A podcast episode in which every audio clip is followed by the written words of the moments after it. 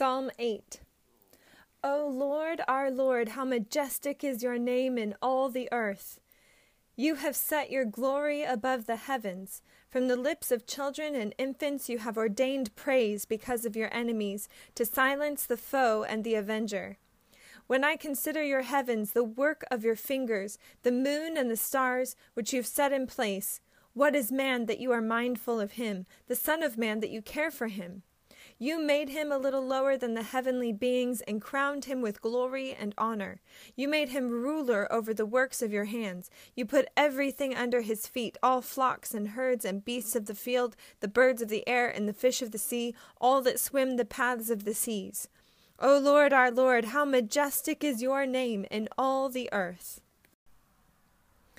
O Lord, our Lord, how majestic is your name in all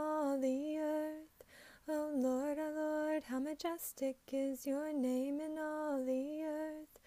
O Lord, we praise your name. O Lord, we magnify your name, Prince of Peace, mighty God.